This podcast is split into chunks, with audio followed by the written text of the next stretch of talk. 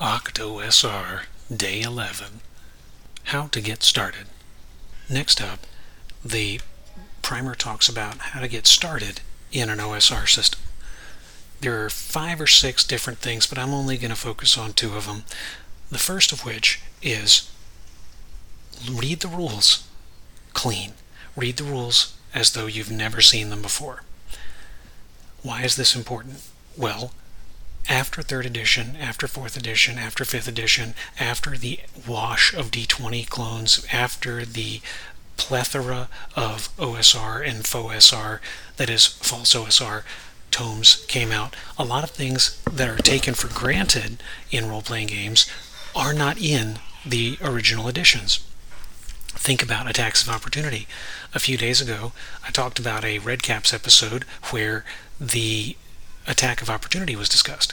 In BX, they don't talk about attacks of opportunity. Instead, it's initiative based.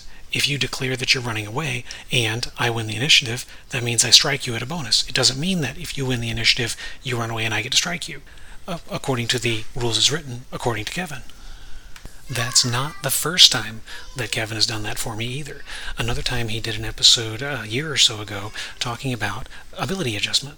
In BX and most subsequent editions, you can reduce certain stats to improve your prime requisite, thereby getting a bonus and getting a better XP uh, for your prime rec. In the original edition, it doesn't say actively reduce, and in an interview he found, again, I'm just going to say that Kevin talked about this, you're going to have to go find the episode yourself. In an interview, Gary talked about how that could account for a smart wily fighter, someone who might not be the strongest or the toughest, but who uses his wits and learns quickly.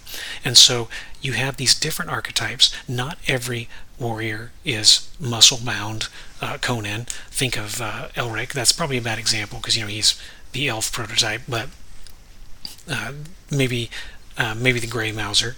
He's a fine swordsman, despite being more of the inspiration for the thief.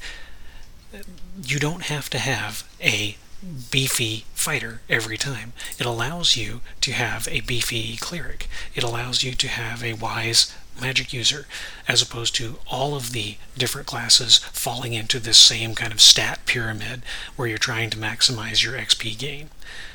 In the original edition, uh, this is where this is different. And the original edition, you don't get as much for your stats. In BX, you get a bonus to uh, to hit with melee, with strength and damage, and you get the uh, dexterity for ranged attacks more easily. In OD&D, it's not the case. It, you have to get much higher stats to get a bonus, and most characters are going to be level based. Your THAC0 is going to be much more important than your strength. And the level that you gain that THAC0 is what's going to drive your advancement. When you realize this, the different versions of the game have different objectives. BX is more of the dungeon crawly type game. It's more of the mudcore. It's more of the pathetic aesthetic. OD&D very rapidly, especially if you're using chainmail, turns into heroic fantasy. Uh, the chainmail rules once you get to that hero stage, you can fight on the fantasy combat table and you can take down a dragon that you didn't have a chance to take down before. So there are facets of the game. Uh, uh, Lamentations of the Flame Princess, famously, strength is not applied to attacks, and fighters are the only ones who get a bonus. That's because Lamentations is trying to enforce a particular aesthetic, a particular experience, and all of the supplementary material for Lamentations is going to try to reinforce that same experience. So, when walking into an OSR game, it's very important to read the rules for what they are with a fresh mind.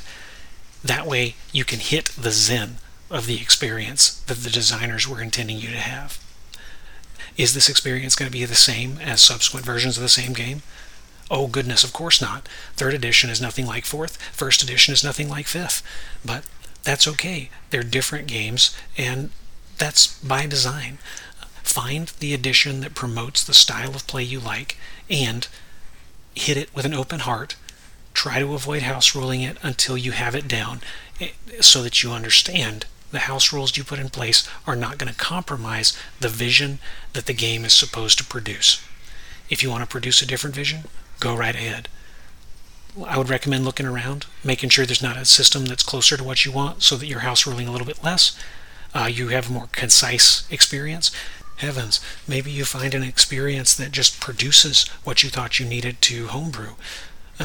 That would save you time in finding a community. But I digress. The important part of this story is read the rules for what they say, not for what you assume they would say. Because the experience you're going to have is going to change. The most obvious experience of this for me has been my Ash Coast games. Using the man to man tables, using concurrent hits, as the rules don't technically say, that's changed the nature of the experience. It's changed the way that my players plan. It's changed, and I'm very excited because I think that after a certain treasure haul, a couple of them should level up. And I'm excited to see how that experience turns out once they get into a more heroic zone. Moving in where in a traditional game you're not going to move, parrying, attacking, switching weapons out like you wouldn't necessarily see in an ACS game the experience is totally different and I'm enjoying it. I'm really having fun. And I'm having to hold back a little bit because, you know, life is happening. But once we get through the current storm, we'll get right back to the table. And the table is where you want to be. Thank you for listening. Del Vaughn.